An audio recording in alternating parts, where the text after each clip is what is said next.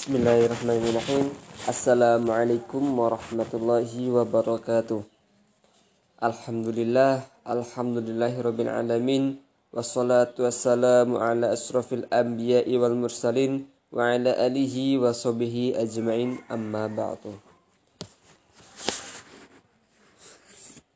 Puji syukur kehadirat Allah Subhanahu wa taala yang mana pada pagi hari ini masih memberikan keselamatan kepada kita, masih memberikan kenikmatan berupa nikmat sehat, nikmat sempat kepada kita semua, sehingga masih dapat menghirup, masih dapat ber, menghirup udara yang segar ini, masih dapat beribadah di pagi hari yang, insya Allah dirahmati Allah Allah Subhanahu ini dalam keadaan sehat walafiat. Salawat beriring salam, tak lupa kita sanjung agungkan kepada Habibana wa Nabiyana Muhammad sallallahu alaihi wasallam yang mana kita nantikan syafaatnya di yaumil kiamah kelak amin ya rabbal alamin. Pada pagi hari ini saya akan membawakan mengenai ensiklopedi akhir zaman yaitu pembahasan uh, dari Dr. Mahir Ahmad, seorang peneliti di Kementerian Agama Uni Emirat Arab.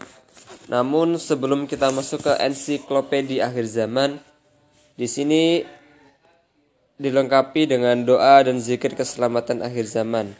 Saya akan membahas mengenai doa dan zikir keselamatan di akhir zaman. Nah, untuk yang pertama ini ada doa memohon kebaikan di dunia dan di akhirat yang bunyinya seperti berikut ini. Bismillahirrahmanirrahim. ربنا آتنا في الدنيا حسنة وفي الآخرة حسنة وقنا عذاب النار yang artinya ya Rob kami berilah kami kebaikan di dunia dan kebaikan di akhirat dan lindungilah kami dari azab neraka Al-Baqarah ayat 201 Nah untuk doa yang kedua yaitu doa memohon ketetapan dikuatkan hati. Bunyinya sebagai berikut. Rabbana la tuzigh qulubana ba'da id hadaitana wa hab lana min ladunka rahmah innaka antal wahhab. Rabbana innaka jami'ul nasi liyaumin la raiba fihi Inna Allah la yukhliful mi'ad. Ya. Yang artinya, Ya Rob kami, janganlah engkau condongkan hati kami kepada kesesatan setelah engkau berikan petunjuk kepada kami dan karuniakanlah kepada kami rahmat dari sisimu.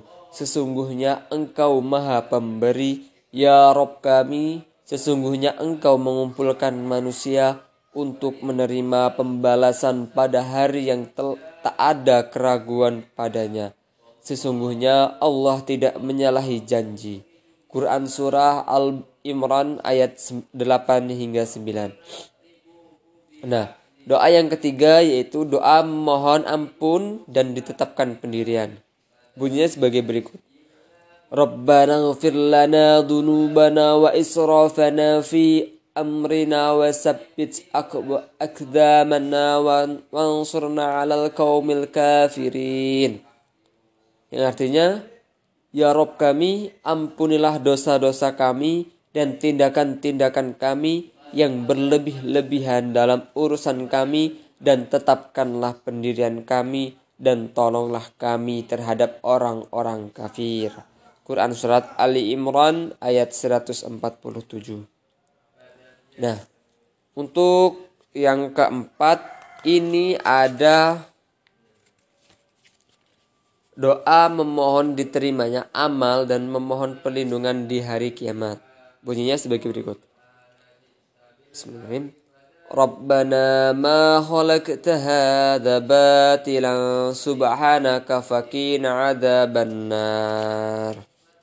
ربنا إنك من تدخل النار فقد أخزيته ومن للظالمين من أنصار ربنا إننا سمعنا مناديا ينادي للإيمان أن آمنوا بربكم فآمنا ربنا فاغفر لنا ذنوبنا وكفر عنا سيئاتنا وتوفانا مع الأبرار ربنا وآتنا ما وعد وعدتنا على رسول رك على وعلى رسولك ولا تخزنا يوم القيامة إنك لا تخلف الميعاد yang artinya Ya Rob kami Tiadalah engkau menciptakan semua ini sia-sia.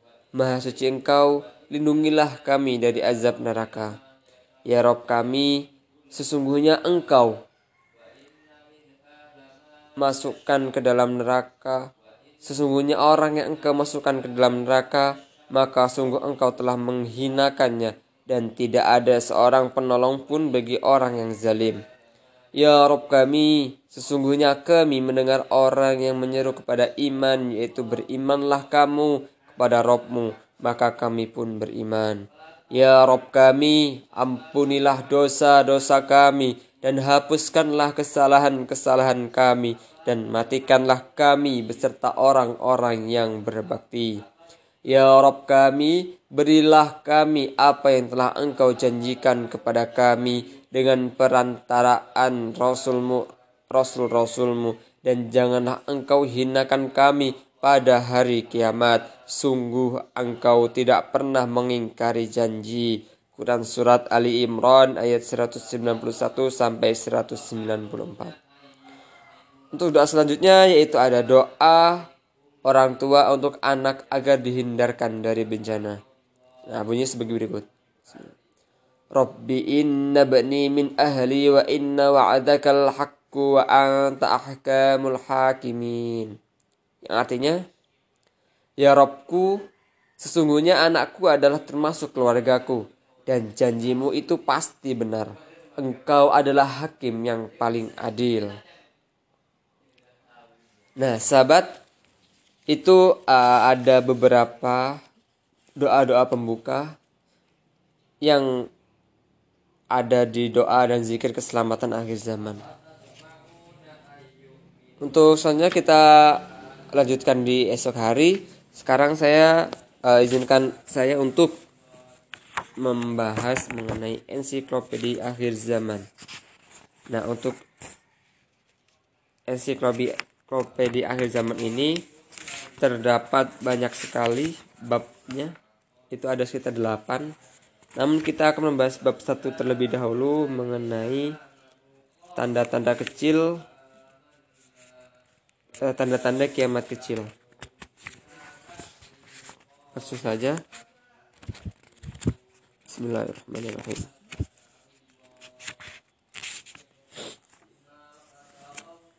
Untuk sebelumnya kita masuk ke muka di terlebih dahulu.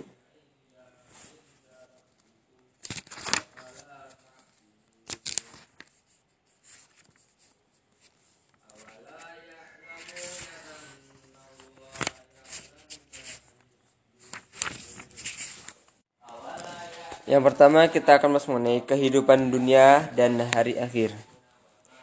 Sahabat, terkadang banyak manusia memandang kehidupan dunia terpisah dan terlepas dari akhirat. Atau bisa eh, sahabat katakan mayoritas manusia tidak mau melihat faktor untuk menghubungkan keduanya.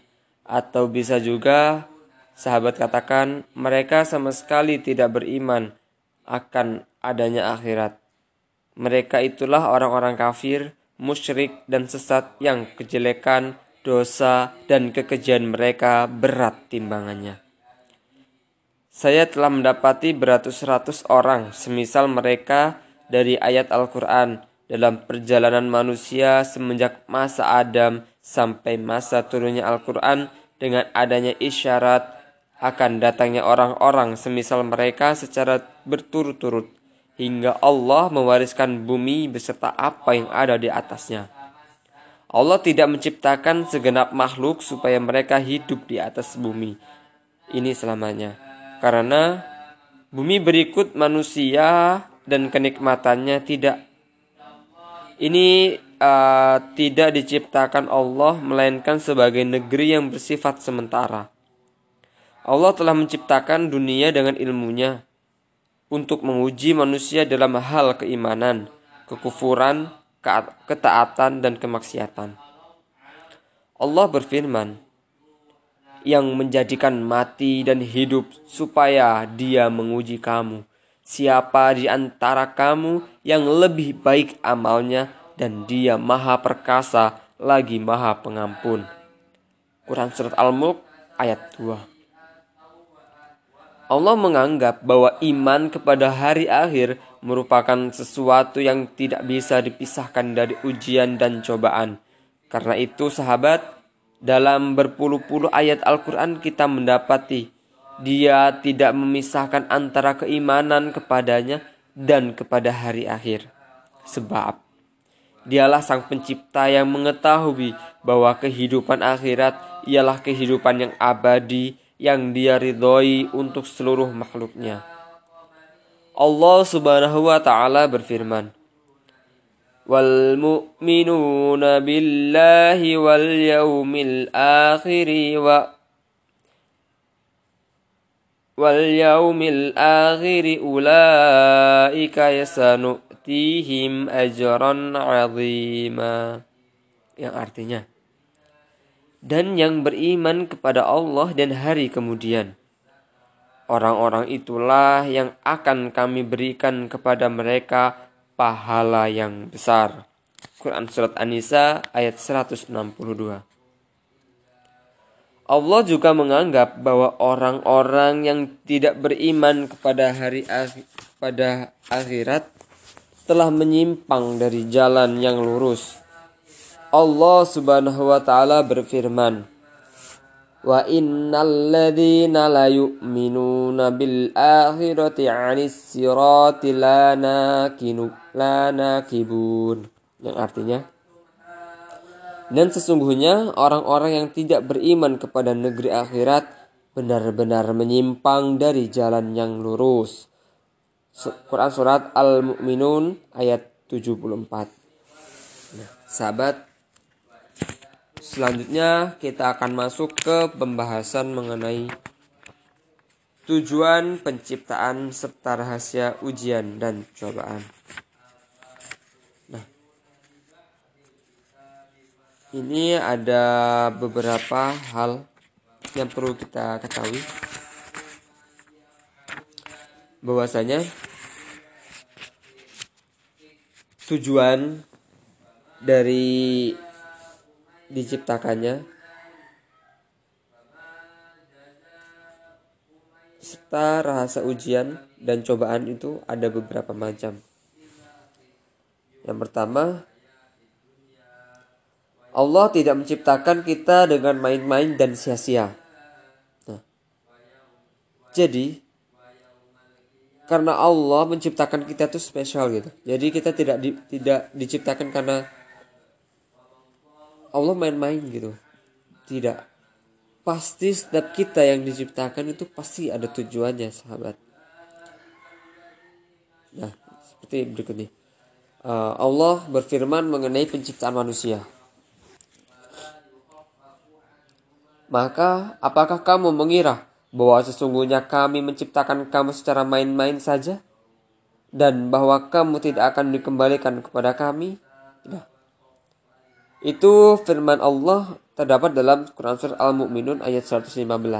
Nah, di dalam di dalam Al-Quran di dalam Al-Quran sudah dijelaskan bahwasanya Allah menciptakan kita itu tidak secara sia-sia, tidak main-main gitu. Jadi kita harus benar-benar menjalankan kehidupan kita ini secara baik sesuai dengan Al-Quran. Yang kedua, agar penciptaan manusia, langit, dan bumi tidak sia-sia, Allah pun menciptakan dan mengadakan negeri akhirat. Nah, hal itu agar dia memberi balasan kepada orang-orang yang berbuat jahat terhadap apa yang telah mereka kerjakan dan memberi balasan kepada orang-orang yang berbuat baik dengan pahala yang lebih baik yaitu surga. Nah, jadi setiap yang kita kerjakan di dunia ini sahabat itu pasti akan ada pembalasannya di hari akhir di akhirat kelak. Nah, oleh karena itu Allah tidak uh, karena tidak main-main menciptakan kita sehingga Allah juga menciptakan akhirat gitu untuk kita kekal di sana. Di akhirat kelak kita akan uh, diberikan balasan sesuai dengan apa yang kita kerjakan gitu. Allah berfirman, dan hanya kepunyaan Allah lah apa yang ada di langit dan apa yang ada di bumi supaya dia memberi balasan kepada orang-orang yang berbuat jahat terhadap apa yang telah mereka kerjakan dan memberi balasan kepada orang-orang yang berbuat baik dengan pahala yang lebih baik yaitu surga.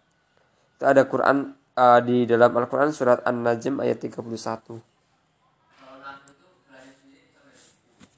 Nah, jadi kita harus benar-benar memanfaatkan apa yang sudah Allah berikan kepada kita, sahabat. Karena itu, Allah menjadikan keimanan mutlak pada akhirat termasuk asas akidah. Dia telah bersumpah di dalam kitabnya bahwa kita akan dibangkitkan, dihidupkan kembali dan dihisap. Seperti yang ber, uh, yang firman Allah dalam Quran surat At-Taghabun ayat 7 yang menjelaskan bahwa orang-orang yang kafir mengatakan bahwa mereka sekali-kali tidak akan dibangkitkan. Katakanlah, Memang, demi Robku, benar-benar kamu akan dibangkitkan. Kemudian akan diberitakan kepadamu apa yang telah kamu kerjakan. Yang demikian itu adalah mudah bagi Allah. Nah, yang ketiga nih sahabat. Allah tidak menciptakan manusia untuk dimusnahkan. Namun, dia menciptakan untuk selamanya. Mati tidak lain hanyalah suatu tahapan. Di dalam penegasan ayat-ayat Al-Quran, kematian ialah e, makhluk sebagaimana kehidupan juga makhluk. Sebagaimana firmannya yang menjadikan mati dan hidup. Quran Surat Al-Mulk ayat 2. Karena kematian ialah makhluk, maka ia mempunyai batas akhir. Sebagaimana kehidupan dunia juga mempunyai batas akhir. Setelah berlalunya hari kiamat, dimulailah kehidupan abadi di surga atau neraka. Jadi ini spesial nih. Allah tidak hanya menciptakan akhirat itu satu saja sahabat. Jadi di dalam akhirat itu ada dua. Ada surga dan ada neraka. Sesuai dengan kadar keimanan kita selama di dunia. Jadi sahabat tinggal memilih nih. Mau ke jalan yang baik, jalan yang lurus yaitu ke surga atau berfoya-foya dan segala macamnya itu yang menuju ke neraka itu sahabat sendiri yang menentukan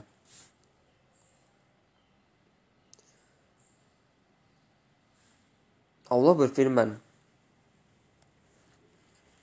dan orang-orang yang beriman serta beramal soleh mereka itu penghuni surga mereka kekal di dalamnya Ya, itu tadi terdapat dalam Quran Surah Al-Baqarah ayat 82 sahabat. Selanjutnya penegasan mengenai neraka nih. Sesungguhnya orang-orang yang kafir, yakni ahli kitab dan orang-orang yang musyrik akan masuk ke neraka jahanam. Mereka kekal di dalamnya, mereka itu adalah seburuk-buruk makhluk. Quran Surat Al-Bajinah ayat 6. Nah, Tadi salah satu dari uh, ayat Allah yang menjelaskan mengenai surga dan neraka nih sahabat. Nah, Allah juga berfirman nih, dan dialah yang menciptakan langit dan bumi dalam enam masa.